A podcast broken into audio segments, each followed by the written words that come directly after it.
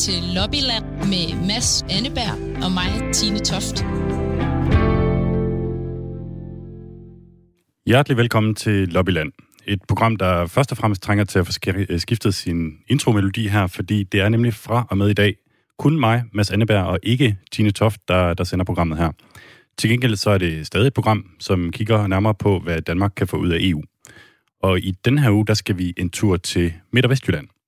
Det er måske ikke lige det sted, du forbinder allermest med EU, men trods alt er det jo en del af unionen. Øhm, og Midt- og Vestjyderne, de har et problem lige nu. Det fly, som normalt går til København fra den lokale øh, lillebitte lufthavn, er nemlig blevet aflyst indtil videre frem til nytår. Så nu går der faktisk slet ikke nogen rutefly derfra overhovedet. Og det er der jo nogle borgmestre derude på de kanter, som er godt og grundigt trætte af. Øhm, og ifølge flyselskabets direktør, så er det faktisk alt sammen EU's skyld. Det kigger vi nærmere på lige om lidt. Og så har vi også en form for serie kørende her i Lobbyland. Det handler om det, der hedder blyantspenge, altså 34.000 kroner, som man får hver måned skattefrit, hvis man er europaparlamentariker. Øh, her i programmet der har jeg et mål om at få alle de danske medlemmer af Europaparlamentet til at stille op til interview om netop de her blyantspenge. I dag der skal vi høre fra øh, Peter Kofod, som sidder i parlamentet for Dansk Folkeparti, og så skal vi til dels også høre fra Socialdemokraterne. Til dels. Hvis der er nogen af jer derude, som har en holdning til noget af det, som jeg taler om her i programmet, så er I meget velkommen til at skrive ind på 1424. I skal starte jeres besked med R4, lave et mellemrum, øh, skrive beskeden, og så sende den afsted. I'm leaving on a jet plane, don't know when I'll be back again. Vi skal, som lovet, et sted hen i Danmark, hvor der øh, i øjeblikket ikke er nogen overhovedet, der er living on a jet plane, og det er som sagt det midt- og vestjyske. Mellem Herning og Viborg i Jylland, der ligger der en lille bitte by, der hedder Karup, og her har der siden 1965 været mulighed for at flyve til København, øh, hvis man nu for eksempel skulle til møde derovre, eller hvis man skulle videre ud i verden, eller hvis man bare skulle have lyst til at udvide sin horisont eller se Amalienborg. Den mulighed er der dog ikke lige i øjeblikket. Det flyselskab, som flyver på ruten, det hedder DAT, Danish Air Transport, og de har lukket ned for flyvninger indtil videre ind til, til nytår. Og eftersom det var det eneste rutefly, der, der gik fra lufthavnen, så er der nu meget stille i den her lille øh, lufthavn ude i, i Karup. Hvad det betyder for lokalområdet derude, det kommer vi ind på lidt senere. Jeg har været ude og pleje mine vestjyske dialekter og mine vestjyske rødder i, øh, i Karup, og spurgt borgmesteren i en af de kommuner, der ejer lufthavnen, hvorfor der egentlig skal holdes liv i en tom lufthavn. Men allerførst, så skal vi tale lidt om, hvad det er, der er gået galt. Øh, DAT, som flyselskabet hedder, åbnede i august op for ruten her efter hele coronanedlukningen, og havde flere daglige flyvninger. Jeg tror, det var fem, øh, de nåede op på. Men for halvanden uge siden, der øh, lukkede de den øh, simpelthen ned igen. Og ifølge DATs grundlægger og direktør Jesper Rungholm, så er det ingen andre end den danske EU-kommissær Margrethe Vestager, der er skyld i den udvikling. Og nu tror jeg, jeg kan sige god formiddag til dig, Jesper Rungholm. God formiddag. Jesper, hvorfor er det EU's skyld, at der ikke flyver fly mellem Karup og København lige nu? Fordi EU har lavet nogle fuldstændig absurde regler omkring øh, statsstøtte og statsstøtte af luftfartsvirksomheder, som ikke giver nogen som helst mening. Øh, det de siger er, at vi kan godt få støtte til at flyve indrigsflyvning, men støttebeløbet, vi kan modtage, hvor maks udgør det tab, vi har haft under nedlukningsperioden i april-maj og frem til juni måned. Og det giver jo ikke, altså det giver slet, slet ingen mening, at det driftsunderskud, som vi får i august, september, oktober, november, skal være begrænset af en helt anden tidsperiode, som intet har med driften at gøre i de her øh, fem måneder, vi snakker om i efteråret. Så med en eller anden besønderlig logik nede i Bruxelles, er man altså nået frem til, at vi kan maks få det støttebeløb, som vi har lidt i tab i nedlukningsperioden. Øhm, det, det er selvfølgelig noget, der virker for Lufthansa og de andre store selskaber, som har fået 17-18 milliarder svimlende euro i støtte uh, af staten og fået det godkendt. SAS har fået godkendt støtteordninger, og det kan de få, fordi de selvfølgelig har let et megatab i de her 3-4 nedlukningsmåneder eller 3 nedlukningsmåneder. Men fordi vi er et lille familieejet selskab med nogle ekstremt fleksible medarbejdere og en vævne til at skære helt til benet og sidde i tomme kontor med støv, der bygges op, fordi vi lukkede og slukkede for alting, så har vi altså altså begrænset vores tab i anden kvartal, og det er meget beskedent. Og det vil altså som sige, at så ryger Karup-ruten i efteråret, fordi vi var gode til at spare i øh, april og maj og juni måned. Det giver nul mening for nogle mennesker overhovedet, og det, øh, og det er jo frygtelig ærgerligt, at det er sådan, men det er altså den logik, man har nede i Bruxelles. Det giver nul mening for vi mennesker, der sidder ude i virkeligheden. Jeg skal lige øh, sige til, til de lytter, der, der øh, lytter med her, at vi er jo altså sprunget på, på hovedet fra 10 meter dem lige ned i øh, konkurrenceregler og statsstøtteregler i EU. Øhm, og hvis vi lige alle sammen skal være, skal være helt med, så kan jeg lige få nogle, pagt, øh, hvad det, nogle øh, fakta på plads. Øhm, I juni, der kunne et flertal i Folketinget her i Danmark præsentere en pakke, der skulle hjælpe små danske luftfartsselskaber blandt andet, som flyver mellem danske lufthavne. Øh, den her pakke den så ud til at ville give selskabet DAT mere end 30 millioner kroner i støtte, men dele af aftalen blev underkendt af EU-kommissionen, fordi de ville stride mod statsstøttereglerne. Og man kan sige, at en af de øh, ting, der var, det var, at DAT ikke var berettiget til den her type støtte, fordi de ikke havde lidt et tab under coronanedlukningen.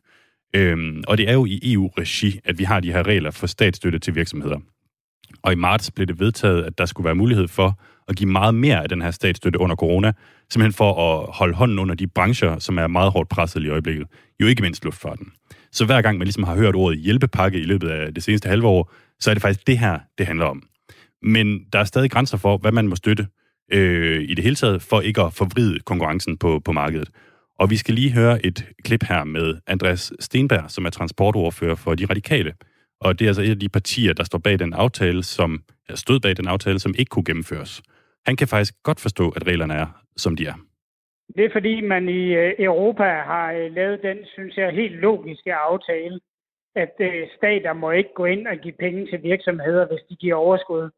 Man kan så få lov at støtte nogle virksomheder, hvis de giver underskud, hvis der er en særlig situation.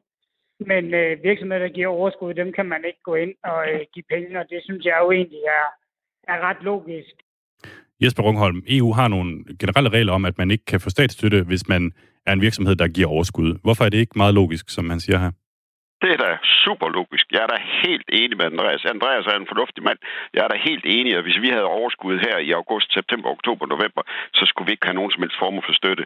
Men jeg vil gerne sige, at vi tabte, vi har tabt 1 million euro i august måned på at flyve indenrigs, fordi vi jo troede, vi skulle have støtte, for vi var blevet lovet støtten med tilbagevirkende kraft. Så vi startede 100% naivt. Det er simpelthen bare doske dumt, at jeg stod på politikere i den sammenhæng her. Men det gjorde jeg. Jeg er bare naiv startede vi op 1. august med et fuldt program på basis af den støtteordning, som den var beskrevet. Derefter viser det sig, at det tab, vi lider i august, september, oktober måned, det kan vi ikke få dækket. De siger godt nok, at vi kan få støtte, hvis vi har tab, men det kan vi altså ikke få alligevel, fordi det er et tab i en helt anden periode, i en helt anden verden, der skal gøres op i den sammenhæng her, og det er det tab, vi kan få dækning for. Det, hvis, du kan, hvis du kan møde et eneste menneske, der kan forklare mig, så jeg fatter det. Og det kan godt være, at det kræver evner ud over det helt normale at kunne forklare det til stakkels mig, at det tab, vi lider i anden kvartal, er det, der er afgørende for den støtte, vi kan få for at holde indrigsflyvningen i gang. Så kan du køre ud i den tomme... Jeg ved du, jeg foreslår, køre ud i den tomme afgangshal i Karp, og så kaste spørgsmål ud i luften. Så får du et svar tilbage, du kan bruge til noget, vil jeg tro. Eller så får du absolut ingenting ud af det. Det er galmandsværk, og Andreas ved godt bedre, fordi Andreas, han er jo ikke dum. Han ved jo godt, at det giver ingen mening, men han er nødt til at bakke Margrethe Vestager op, og den måde, som de takler på det dernede af partipolitiske årsager, det må være derfor, han siger, at det giver mening. For, for der er ingen andre, der er kommet frem til, at det giver nogen som helst mening. Så det tomme lufthavn i Karup. På Bornholm er vi ved at skære ned i frekvensen igen nu, fordi det her ikke kan løbe rundt uden støtte lige nu. På Bornholm er man ved at blive øh, rigtig, rigtig, rigtig bekymret, fordi det er absolut vigtigt. Man kan jo ikke sætte sig i en bil og køre, og det er jo det, man gør for Holstebro og andre steder. Der sætter man sig i en bil og kører den lange vej til København og tilbage igen og lever med en elendig infrastruktur på grund af det her. Men det kan man altså ikke på Bornholm, og der er man altså begyndt at bekymre sig nu. Så ingen mening, nul mening overhovedet i den her sammenhæng her. Beklager. Ja, fordi dit øh, flyselskab, det flyver jo også mellem øh, Bornholm og, og København. Det er også en af de, de ruter, I har. Ja, øh, og lige i forhold til øh, den her helt tomme afgangshal, som man kan råbe ud i, det, det tror jeg, vi kommer til lidt senere i programmet, hvor øh, jeg har været ude og lave en reportage ud fra, fra Karp. Men hvis vi øh, lige starter med at kigge på den aftale, som blev meldt ud i juni for at støtte dansk luftfart så var ja. hensigten jo at hjælpe de danske indrigsruter, der var blevet ramt hårdt af corona. Det var, det var ligesom præmissen.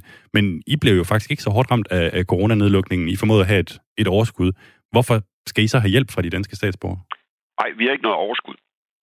Vi har bare ikke noget tab, der på nogen som helst måde kan afbalanceres mod det tab, vi kommer til at lide i efteråret. Det er to væsentlige parametre, det her. Nej, vi har ikke overskud i anden kvartal. Vi har lukket helt ned, og vi har begrænset vores tab, så de ikke er ret store. Men vi taber over øh, 6, vi taber 7,1 millioner kroner i august måned. Og det, vi kan se frem til, det ligner 5, 6, 7 millioner kroner per måned i efteråret.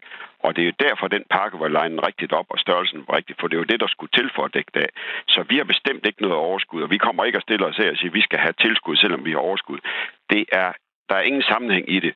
Vi har til gengæld, jeg har ikke hævet løn fra februar måned og frem til september måned. Det samme har min søn ikke hævet løn i næsten seks måneder for at spare penge. Vi har haft en ledelse, der er gået månedsvis uden løn, helt uden løn. Vi har lukket alt ned til absolut ingenting i det her kvartal, hvor vi jo heller ikke fløj rigtig noget. Vi havde en omsætningsnedgang på 84 procent i nedlukningsperioden. 84 procent. Vi omsatte for lidt over en milliard i 2019, og, og mister altså 84 procent af vores omsætning øh, på rata i de her tre måneder. Så gud fanden er vi ramt af det her, og gud har det været hårdt. Men fordi vi jo netop er i stand til at skære alt til, så har vi begrænset tabet, så det er meget marginalt tab, vi får i anden kvartal. Og det er så det, man bruger som målstok for en støtte til i, i, øh, at starte flyvningen op i efteråret. Og det giver jo ingen mening. Nej, og det, man kan sige, det her tab, som, som I har haft, det får I jo så også dækket sætte ud til. Altså, der er trods alt øh, noget til jer i den her øh, hjælpepakke. Ja, ja, og, det, og jeg skulle at sige, at det her det er jo netto, fordi det tab, vi har haft, er jo netto efter de støtteordninger har fået. Og vi har haft folk på lønkompensation, og vi har fået øh, kompensation for faste omkostninger i perioden. Så det er jo netto-beløbet, der, der giver et lille minus i anden kvartal. Øhm, og det er jo selvfølgelig, fordi vi har jo fået støtte, og vi har fået gode støttekroner, og vi er super taknemmelige for den støtte, vi har fået i anden kvartal. Det er jo den, der netop gør, at vores tab bliver så begrænset, som det gør. De store selskaber, SAS, Norwegian og de andre, har jo haft mega milliardtab i samme periode, for de har ikke været i stand til at spare ind og skære så hårdt til ben, som vi har, og ganske simpelthen udbalancere det. At, at, at praktisk årsag, så er det ganske simpelthen ikke muligt med virksomheder i den størrelse at nå ned og spare så, så langt ned, som vi har gjort, og leve på en sten og absolut ingenting. Så, så det er forståeligt, at de har haft et stort tab, og de ville have haft glæde af pakken her. Problemet er bare, at vi har været rigtig, rigtig gode til at spare nu, og det er så det, der rammer kan man sige, oplandet i øh, Midtjylland, altså vores kundegruppe der, de bliver ramt af, at vi er gode til at spare. Vi udvist vestjysk spareiver i den her periode, og det er så årsagen til, at, at ruten så ganske simpelthen er lukket ned nu, og det er jo absurd. Som du selv er inde på, så er det jo danske Margrethe Vestager, som er EU-kommissær for konkurrence og dermed også for statsstøtte. Hun har ikke ønsket at stille op til interview her, men øh, hvis man taler sådan lidt til baggrund med folk i EU-kommissionen, så gør de opmærksom på, at der jo faktisk også findes andre måder at støtte virksomheder på, end lige præcis den her lille øh, paragraf. Underforstået, at hvis den danske regering virkelig ville, så kunne den nok godt finde en måde at give jer nogle penge på. Øh, kunne du være bange for, at du har rettet skytset det forkerte sted hen? Overhovedet ikke. Jeg ved, at de andre støtteordninger, de nævner til, det er støtteordninger, der alle sammen er begrænset af 800.000 euro-reglen. Altså det er maks 800.000 euro, man kan give støtte. Og den støttepakke, som er sat i værk nu, og som kom ud i den her uge i endelig form, til hvor vi kan få støtte til øh, lufthavnsomkostninger, altså øh, startafgifter og passagerafgifter, den er også begrænset til 800.000 euro. Så det er i bund og grund, øh, er det fuldstændig korrekt, der er støtteordninger. Og i det svar, som øh, kommissionen dernede har sendt til andre journalister, der fremgår det jo også tydeligt, tydeligt, at man gør opmærksom på, at man har givet tilladelse til at støtte luftfart i Danmark. Og man har to gange, øh, og det er altså så SAS, der har fået tilladelse til at få støtte to gange. Øh, så, så SAS kan få, og det er der åben mulighed for. For vi andre er det altså beløbsbegrænset til 800.000 euro. Men det er jo fuldstændig rigtigt, der er støtteordninger. De rækker bare overhovedet ikke noget som helst. Det er det, der er problemet i det. Det er alt, alt for små beløb, vi snakker om. Vi skal lige prøve at høre endnu et klip med Andreas Stenberg, som altså er transportoverfører for de radikale. Nej, fordi nu droppede vi hele ordningen, fordi at, at den var bygget på øh, underskudsgaranti. Og vi kan jo altså ikke give underskudsgaranti til nogen, der giver overskud. Altså, det kan jo ikke, det kan jo ikke noget noget. Nej, det gør ondt på mig. Det gør simpelthen ondt på mig at høre det her. Andreas, han er altså klogere end det her. Hvordan i Hækkelgårdsland han når frem, nu bliver det næsten nærmest galt, det her. Hvordan han kan nå frem til, at vi har overskud i august måned hvor vi sidder nu med et tab på 7,1 millioner kroner, fordi vi troede på Andreas og det, han sagde. Jeg, det er simpelthen jeg skal bare lige, det er simpelthen uforskammet. Jeg skal bare lige høre dig til en ting. Det lyder ikke som om, at det kun er EU, der ikke vil give jer støttekroner. Ja, altså, jeg skal ikke kunne sige det. Det kan jo godt være, at det her det er bund og dybere end som så, og jeg retter skytset mod EU, og det er i bund og grund måske slet ikke af EU, men Andreas Stenberg og hans kolleger. Jeg ved i hvert fald, at det ikke de folkene fra Venstre, altså øh, Hans Christian Schmidt og Troels Lund og også øh, øh, hvad hedder, Niels Flemming fra de konservative, det er ikke deres holdning, der kommer til udtryk her. Uh, men de har jo så heller ikke en kommissær siden dernede, som de skal uh, passe på og støtte politisk. Uh, det, jeg er bange for, at det her det er, det er bare for langt ude. Det er simpelthen for langt ude. Jeg, jeg bliver simpelthen så galt, når jeg skal høre på sådan noget. Beklager. Jeg har lige en sidste ting her i Sprungholm. Det er fordi, at antallet af passagerer i Midtjyllands Lufthavn, hvor I flyver fra, er jo faktisk faldet hvert år siden 2016. Øhm, og mange arbejder jo faktisk hjemmefra i de her tider, også i Midt- og Vestjylland. Ved du, om der overhovedet vil være passagerer nok, hvis I øh, rent faktisk endte med at fik, få den støtte, I gerne vil have? Passagererne kommer, hvis trafikken er der. Altså, de, de to ting hænger jo sammen. Der er jo ikke nogen passagerer, hvis ikke vi flyver noget som helst. Og hvis frekvensen er for dårlig, eller man kun flyver en morgen og en eftermiddagsafgang, så vil man jo se et markant drop af, af passagertal. Så hele den der støttepakke, som den var designet i juni måned, var den rigtige måde at gøre det på. Man havde sikret sig mod, at man begyndte at flyve tomflyvninger bare for at hente penge ind, fordi der skulle være en minimumsbelægning på de her afgange, øh, for at man kunne få støtte på afgangen, og der var også et maksimum på, hvor meget støtte man kunne få per afgang.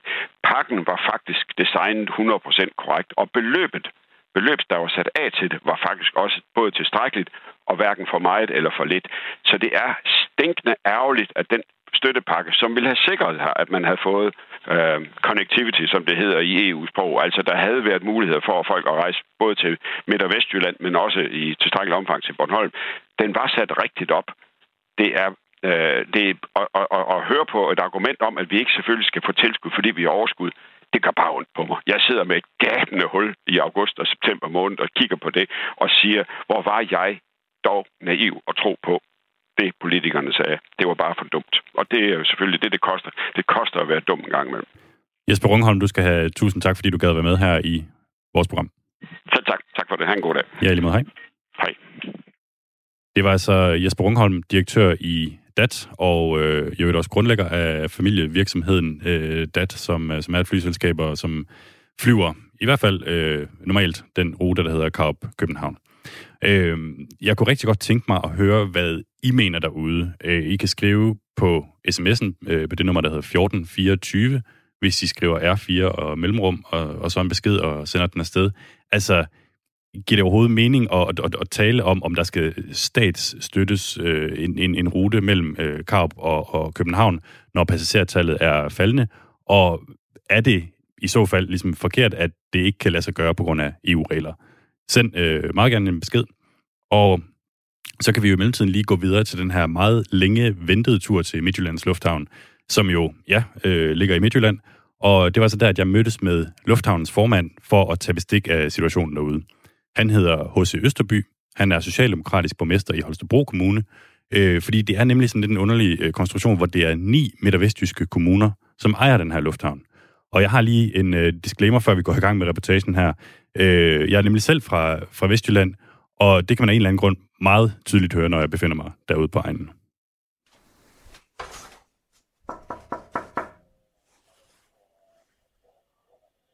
Hallo?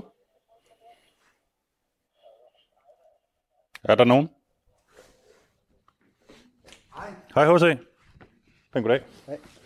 Jamen altså, vi er lige trådt ind begge to i en øh, helt mennesketom lufthavn. Ja, det må man sige. Og vi står altså i Midtjyllands Lufthavn i, i Karup, øh, hvis helt store slagnummer altid har været, at herfra kunne du flyve til København. Det kan du ikke lige i øjeblikket. Hvad gør det for, for området? Jamen det er jo et, øh, det er jo et kæmpe problem for området. Altså, det, vi står jo lige midt i produktionsdanmark. Det er jo herfra, at de store eksportvirksomheder ligger. Øh, og vi er meget afhængige af at komme til København. Øh, det er sådan set, plejer jeg at sige, vores livsnerve øh, at vi har øh, lufthavnen og kan komme hurtigt til København og kan komme hurtigt hjem igen, eller kan komme hurtigt til København og ud i den store verden. Øh, og det er, det er en helt forfærdelig situation, vi er lige nu.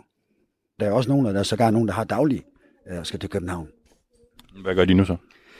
Jamen det er jo klart, der er to alternativer. Det ene det er, jo, det er jo bilen, som bliver brugt meget over i vores område, og, og det andet det er jo, øh, det er at tage toget.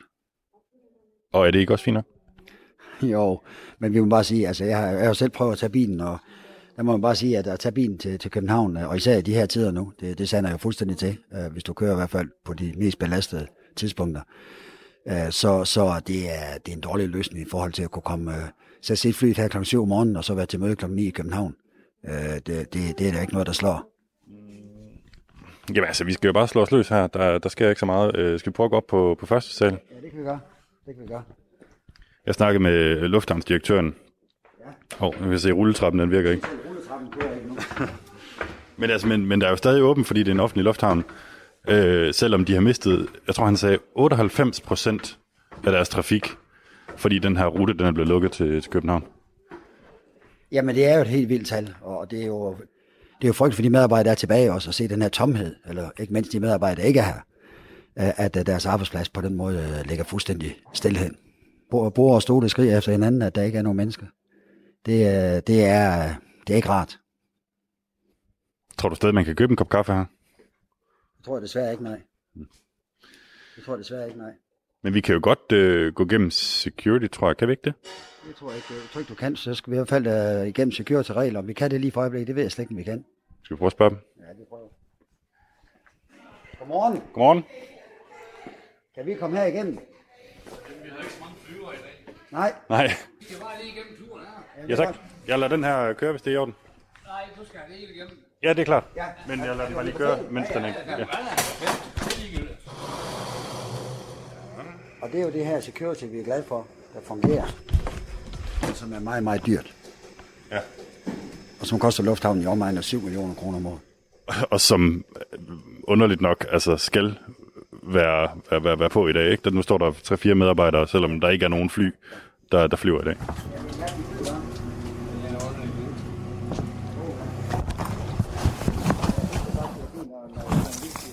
Må jeg spørge, hvad du hedder?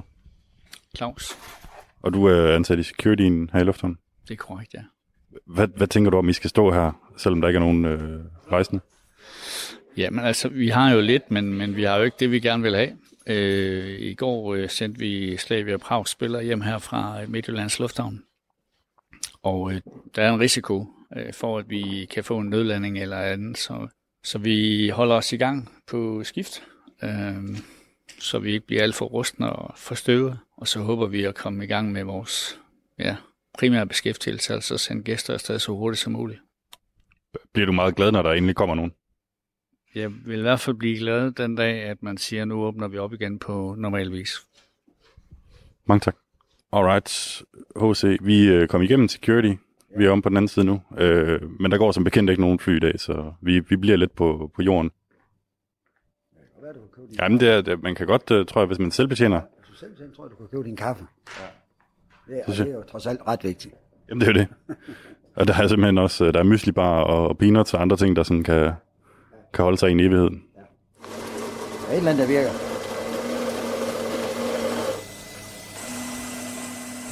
Så kan vi jo faktisk, vi kan også stå og se ud over landingsbanen her, ikke? Altså, hvor... Ja, hvor tomt det ser ud. ja, det er ja. godt nok. Det er, det er asfalt, og, og, og asfalt, der er fred og ro. Altså, det er sådan lidt en særlig konstruktion med, med Midtjyllands Lufthavn. Altså, at I er ni kommuner, der ejer den. Ja. Du er borgmester for Holstebro Kommune, ja. som er en af ejerne. Ja. Hvor meget plejer I at, at tjene på at have den her lufthavn? Jeg vil sige, at vi tjener ikke, øh, vi tjener ikke på at have lufthavn. Vi har de sidste årlinger har vi smidt uh, 6 millioner i om året uh, ekstra.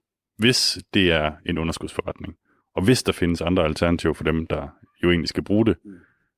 Hvad er så meningen med at holde den i live, så at sige, i lufthavnen? Meningen med at holde den i live, det er jo, at vi jo gerne vil, vi gerne se mere, mere konkurrence. Vi så jo gerne, at der er flere operatører på lufthavnen.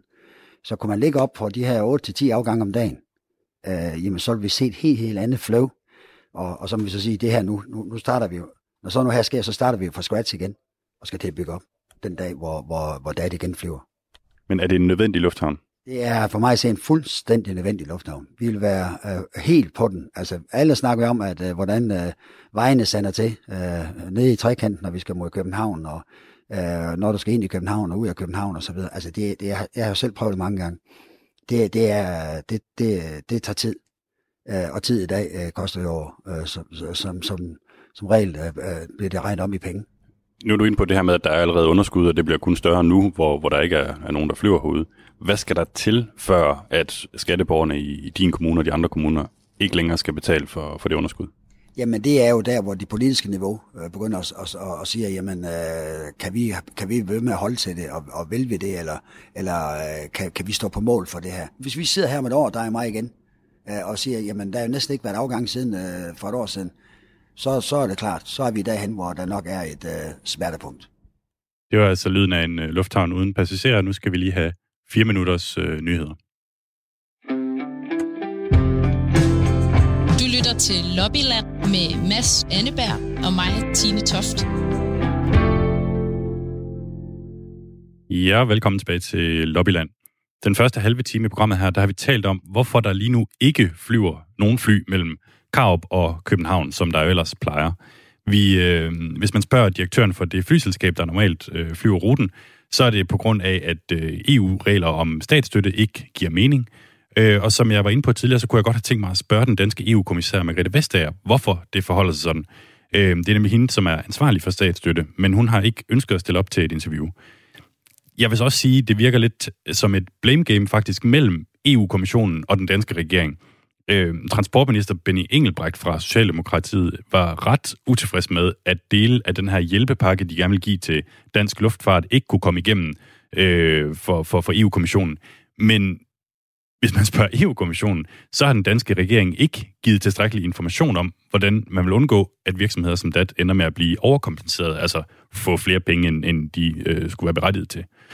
Og derfor så kunne det jo have været meget nyttigt, hvis nu transportministeren ville have været med her i programmet, for lige at opklare den her lille sag. Men det ville han ikke.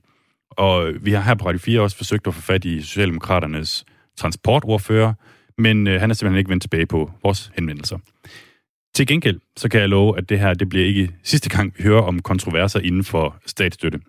Det er jo som sagt mere end et halvt år nu, at der har været mulighed for at give ekstra mange penge til virksomheder på grund af corona. Og i Danmark, der har vi givet til rejsebranchen, til luftfarten, til arrangementer og til små og mellemstore virksomheder, og jeg skal komme efter dig. Og Margrethe Vestager har annonceret forleden, at der nu er givet grønt lys til hjælpepakker for i alt 22 billioner kroner. Billioner, det er den med, med 12 nuller på. Øh, så det er jo i sagens natur vanvittigt mange penge. Og så vidt jeg lige kunne regne ud, er det nok til at give hver dansker 2 millioner kroner. Øh, og samtidig så foreslår Margrethe Vestager så, at den her ordning skal fortsætte ind til, til sommeren 2021. Og det er jo klart, at det er noget, som vil give nogle gnidninger for, for de virksomheder, som, som får kontra dem, der øh, ender med ikke at få.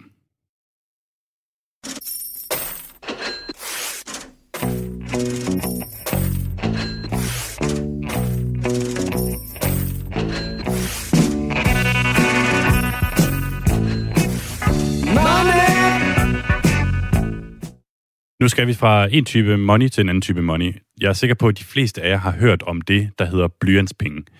Det er cirka 34.000 kroner, som man får skattefrit hver måned, når man sidder i Europaparlamentet. De her penge kan bruges på kontorudgifter med mere. Øh, fordi der har nemlig været kritik af gennem årene, at det er uklart, hvad grænsen er for, hvad man egentlig må bruge pengene på. Øh, og i øvrigt også af, at der som udgangspunkt ikke er nogen kontrol med, hvordan de bliver brugt, og hvor mange der bliver brugt det er normalt ikke et emne, man som europaparlamentariker har så meget lyst til at, at tale om. Øh, man har set før, at øh, folk har fået kritik, både for at være for lidt åbne, og også hvis de lægger for meget frem, fordi så kan man lige pludselig begynde at se meget specifikt, hvad de bruger pengene på. Øh, og i, i, hvad kan man sige, det har faktisk fået os til her i programmet, og, og øh, vil have alle de danske europaparlamentarikere til at stille op til interview om de her blyantspenge, fordi så er, er alle ligesom lige stillet på den måde, og der er ikke nogen, der har en unfair øh, fordel ved ikke at stille op. Øh, der er dog nogen, som ikke har ønsket at stille op alligevel, øh, men, men vi har faktisk fået en hel del til det. Og det viser sig, at en del af de nye medlemmer, altså dem, som blev valgt ind for halvandet år siden, er noget mere åbne omkring brugen af blyantspenge, end tidligere medlemmer af Europaparlamentet har, har været.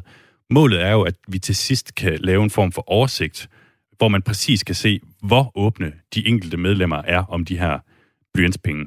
Øh, I dag der skal vi høre fra Socialdemokraterne og fra DF. Og lad os starte hos Socialdemokraterne. Øh, de har jo i alt tre medlemmer af Europaparlamentet. Det er Christel Scheldemose, det er Niels Fuglsang, og det er Marianne Vind. Og som helhed har de øh, valgt at meddele os, at øh, de vil desværre ikke stille op. Øh, de kan oplyse, at de har den grad af åbenhed, at de får deres øh, regnskab øh, revideret af en revisor, øh, lyder det fra, fra Socialdemokratiet. Men det er altså ikke noget, der bliver lagt frem. Det vil sige, at man kan ikke se, hvor mange penge de, de, de bruger. Man kan ikke se, hvad de bruger pengene på. Øh, til gengæld, så lykkedes det faktisk for et halvt år siden, øh, Anders Vores, som er journalist her på, på radioen, at fange Marianne Vind til et interview om, øh, om lige præcis de her blyantspenge. Og det skal vi lige prøve at høre. Jeg kunne fremlægge regnskab på, hvad jeg bruger hver evig eneste øre til. Øh, men, men vi skal ikke gøre det, og jeg ved ikke hvorfor, hvad reglerne er sådan. Jeg ved det ikke. Øhm, vil du gerne fremlægge det regnskab? Den dag, hvor det, hvor det bliver vedtaget, hvis jeg gør det, så kan jeg gøre det med det samme. Okay. Jeg snakkede med Karen Melchior, jeg snakkede med, med Kira, jeg snakkede med Pernille Weiss også. Og alle de her, de har Ja. jo en ekstern revisor øhm, på, og de vil gerne fremlægge deres regnskab.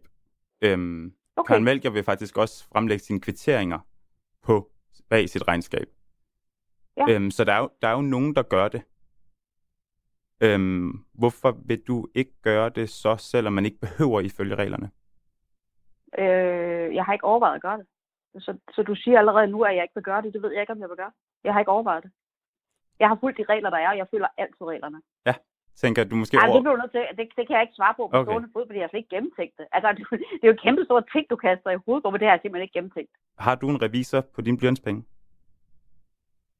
Nej, Hvorfor har du det ikke har jeg ikke. det? Øh, fordi jeg godt kan finde ud af at lave et regnskab. At du er revisor selv? Øh, nej, men i og med, at jeg ikke skal offentliggøre det, øh, og jeg fører hver eneste kvittering ind i mit regnskab, øh, så, og jeg ikke skal vise det til nogen, hvorfor skal jeg så øh, bruge af parlamentets penge på en, altså, og det koster penge af en revisor, hvorfor skal jeg bruge af borgernes penge på noget, som ikke er nødvendigt? Det er Øh, der spild af penge. Jeg gør aldrig nogensinde noget, der er ulovligt. Jeg har et 60 dokument over, hvad jeg må bruge mine blyantspenge på. Jeg kunne aldrig drømme om at bruge en krone på noget, som ikke står på de lister. Aldrig nogensinde kunne finde på det. bruger du pengene blandt andet på tøj? Det kan du aldrig drømme om. Mine penge går til kontorhold. Ja. Det går til computer, går til telefoner, til avisabonnementer, til indkøb af bøger, til, til alle de der ting, der hører med til, og, og, og vi har det vidensniveau i, i medarbejdergruppen, og jeg har, øh, så vi kan følge med i den politiske debat, og vi har det IT-udstyr, der skal til. Øh, vi har de avisabonnementer, vi har et abonnement på alle ting, vi har abonnement på forskellige ting, hvor, for at følge med. Øh, det, og det går pengene til. Ved du allerede nu, om du kommer til at bruge alle pengene for det første år? Nogen sådan omtrent cirka tal? Nej, det ved jeg ikke. Har du, har du sådan nogen fornemmelse om, om det? Mm, jeg tror, der bliver overskud. Men det, jo, det tror jeg, der gør. Tror du, du kommer til at bruge alle pengene i din periode? Jeg tror, der kommer nogle andre udgifter efterhånden, som finder ud af, hvad, at vi har, hvad behov vi har.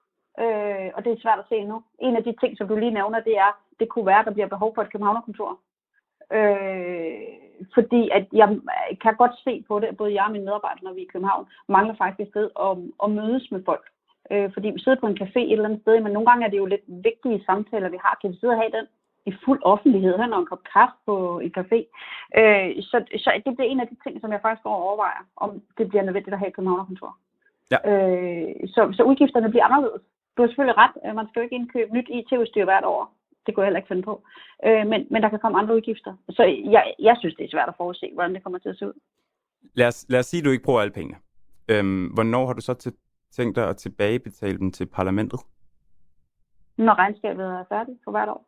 Jeg, jeg spurgte Wouter Wolfs, ham øh, eksperten eller forskeren, og han, jeg, jeg, jeg sagde det her hypotetiske eksempel, øh, som er meget plat, men det er også for at vise, øh, hvad skal man sige, problematikkerne med den her liste, det er, at man må gerne tage i Disneyland. Du kunne tage i Disneyland med, øh, hvad skal vi sige, Pernille Weiss. Og så hvis I, når I kørte i rutsjebanen, diskuterede øh, parlamentspolitik, så, så kunne I... Sig mig engang, hvor, hvor, hvor lavt tror du, vi synker? Nej, nej, det, det er jo, jeg, jeg, ikke, jeg siger ikke, at I, tager, I gør det ting. jeg bliver, nej, du, jo, du gør, fordi du siger det, du bruger det som eksempel. Og, og du kan simpelthen være det bekendt. Vi knokler røven ud i bukserne her fra morgen til aften, og så kommer du med nogle så latterlige eksempler og forsøger at insinuere, at vi, vi svindler og bedrager. Det, jeg vil simpelthen ikke acceptere det. Marianne, jeg Tak spurgte, for om listen Tak skulle for være... samtalen. Lidt- Tak for samtalen. Ja, jeg vil godt lige understrege øh, her på radioens vegne, at øh, Marianne Vind tager jo altså ikke i Disneyland og, og diskuterer EU-politik med, øh, med Pernille Weiss. Men, men eksemplet her, som, som Anders Vore er inde på, illustrerer jo egentlig meget godt, hvad det er, der er problemet med de her penge. Nemlig, at der er meget, meget hvide rammer for, hvad de kan bruges på, og at man ikke skal dokumentere, hvad man har brugt dem på. Og øh, vi er som sagt i gang med at øh, finde ud af, hvad de enkelte europaparlamentarikere fra, fra Danmark mener om de her blyantspenge, som de får hver eneste måned. Øh, og vi tager det sådan lidt parti for parti. Det her, det er så Socialdemokraterne, det var så vidt vi kunne drive det. De har jo tre medlemmer, øh, men de to andre har ikke øh, været mulige at få fat på til et interview om det her.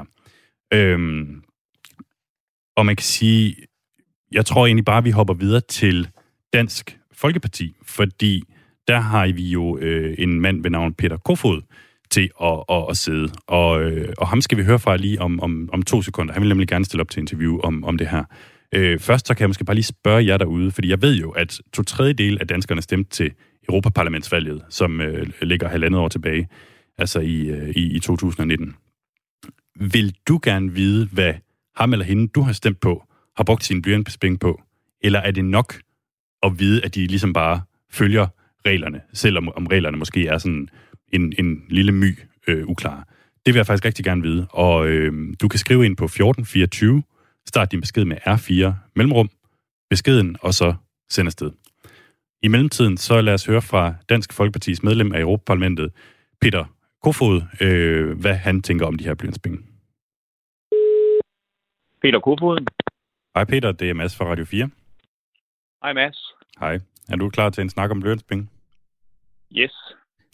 Peter Kofod, du og dine kolleger nede i Europaparlamentet, I får hver 34.000 kroner om måneden til kontorudgifter. Synes du, det er for mange penge? Ja, hvis man havde gjort det, altså lavet systemet om på en måde, som, som jeg vil anbefale, man gjorde, så er det klart, at så skulle man ud og koste væsentligt mindre i blyantspenge, ja. Hvor mange af pengene bruger du selv? Vi har ikke øh, lavet opgørelsen over 2019 og 2020 endnu. Det regner vi med at have færdigt i løbet af starten af 2021, og så vil man kunne se det. Men jeg kan allerede sige nu, at vi generelt bruger mindre end de penge, vi modtager. Og det siger jo sig selv, at når vi så laver regnskab og ser, hvad vi har brugt mindre, jamen så kommer vi så til at betale det mindre forbrug tilbage. Men jeg kan godt løfte sløret for, at det ikke er en 50'er, øh, vi taler om. Man kan sige, på, på et år, der bliver det omkring 400.000 kroner. Er det, ja. er det mere end 100.000, du kan betale tilbage på, på et år, tror du?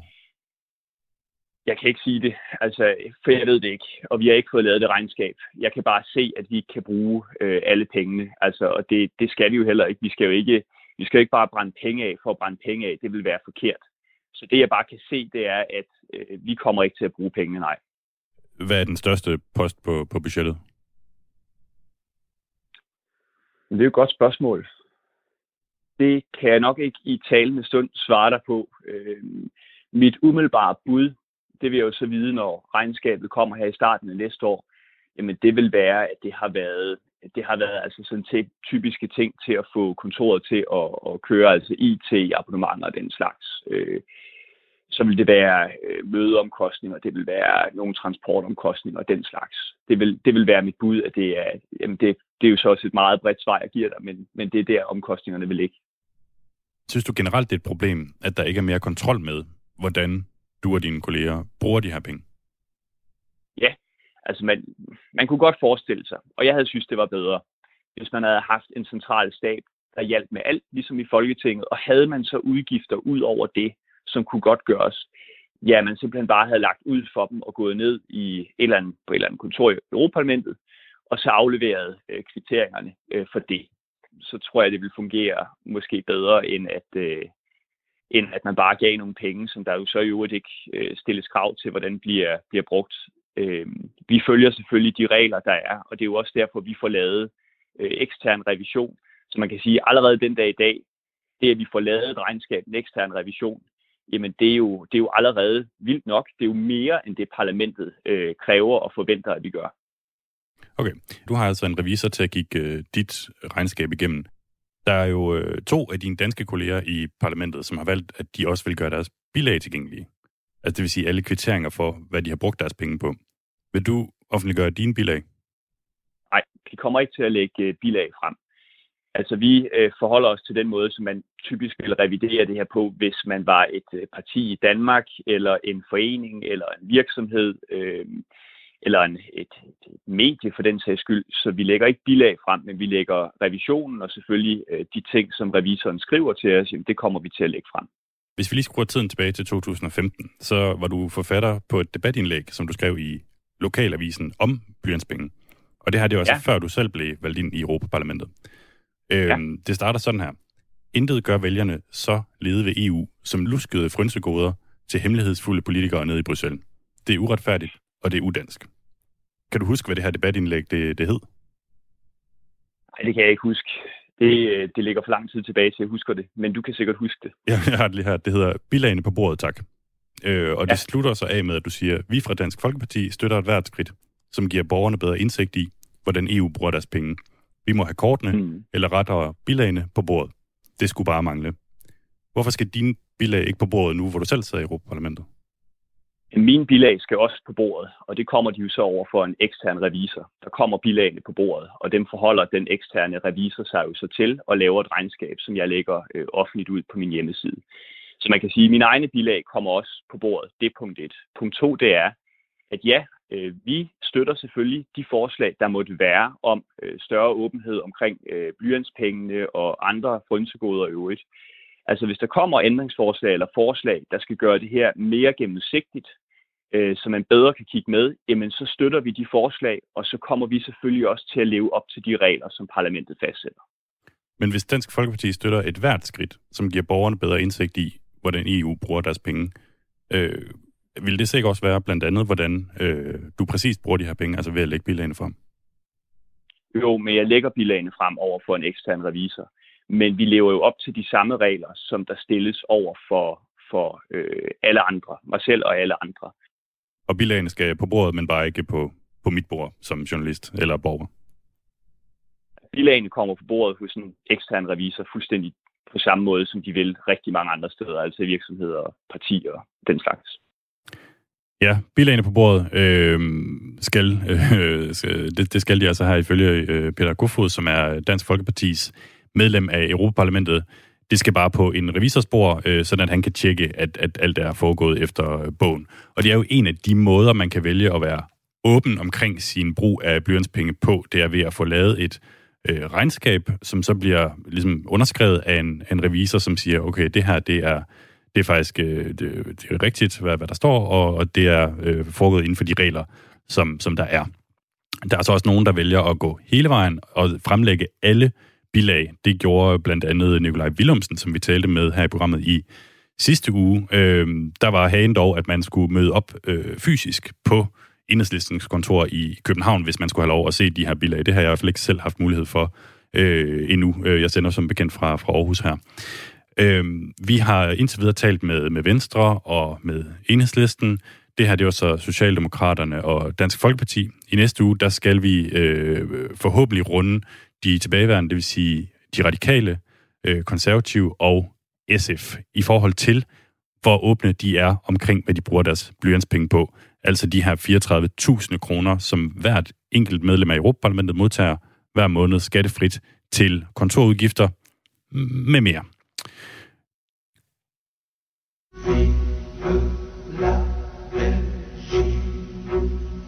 Noble Belgique, ô mère chérie, à toi nos cœurs, à toi nos bras, à toi notre sang, ô patrie.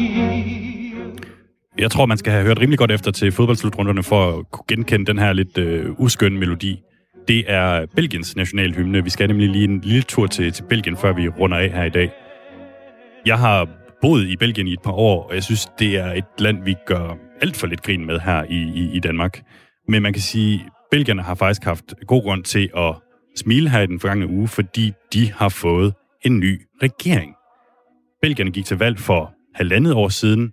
Jeg var faktisk selv nede at stemme øh, til, til kommunalvalget, som ligger på, på samme dag. Og det har simpelthen taget så lang tid at danne en regering for, for belgierne. Knap 500 dage i alt. At de har slået rekorden for, hvor længe et land har været uden regering i fredstid.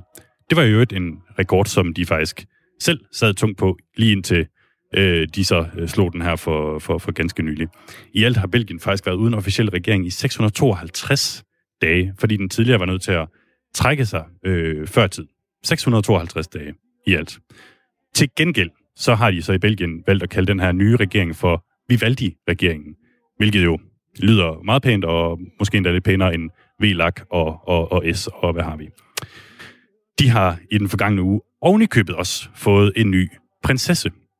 Det fik de i fredags, efter at en 52-årig kvinde ved navn Delphine Boel fik rettens ord for, at hun nu kan kalde sig prinsesse af Belgien.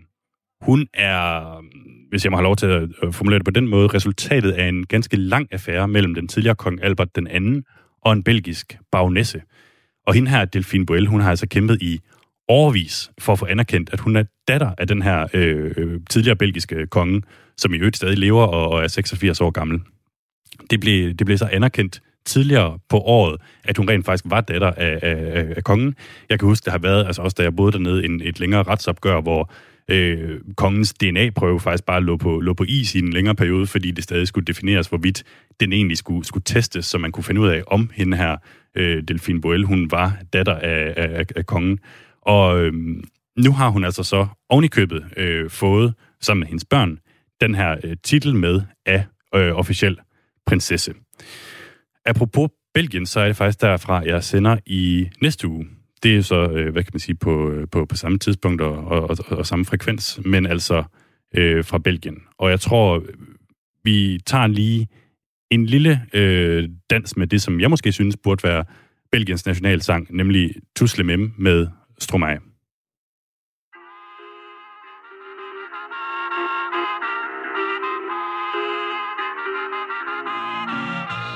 Vous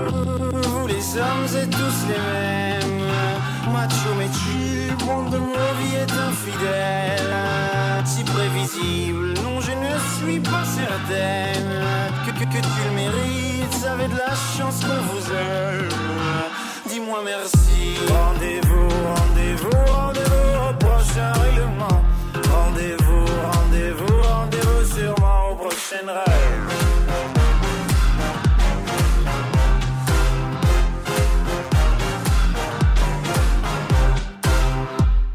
Cette fois c'était la dernière. Tu peux croire que c'est qu'une crise, mate une dernière fois mon derrière. Il est à côté de mes valises, tu diras au revoir à ta mère. Elle qui t'idéalise, tu ne vois même pas tout ce que tu perds. Avec une autre, ce serait pire. Quoi, toi aussi, tu veux finir maintenant? C'est le monde à l'envers, moi je le disais pour te faire réagir seulement. Toi, tu pensais. Rendez-vous, rendez-vous, rendez-vous au prochain règlement.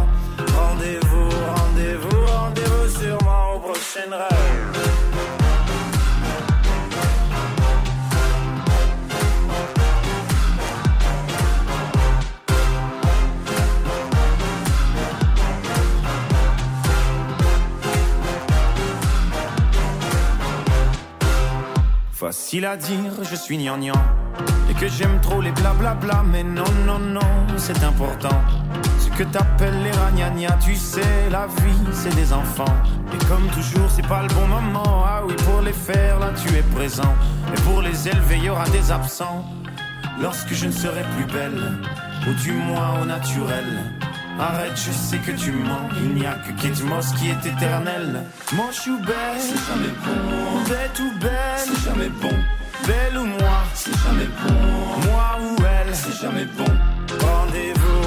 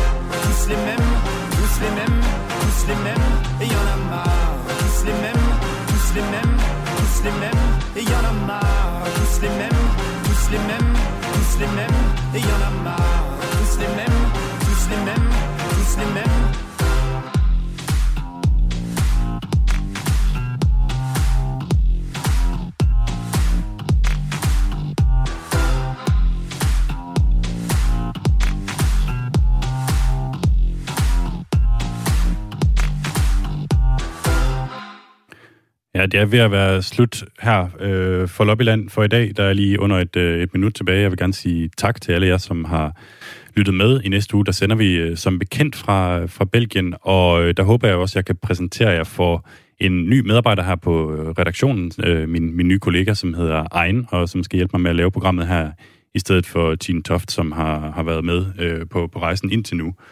Og øh, i dag, øh, hvis ikke du har noget at, at, at høre det hele, så har vi også talt om dels øh, det her problem, som de står ude i, ude i øh, Midt- og Vestjylland, hvor de ikke har nogen øh, øh, flyvninger til, til København lige pludselig. Øh, og så har vi talt om, om blyantspenge. Øh, vi har hørt fra Marianne Vind og fra Peter Kofod, som begge to sidder i Europaparlamentet for henholdsvis Socialdemokraterne og DF. Og I kan altså finde hele udsendelsen som øh, podcast, hvor I nu plejer at gøre det hen. Det kan være på Radio 4's hjemmeside eller inde i iTunes. Vi høres ved i næste uge.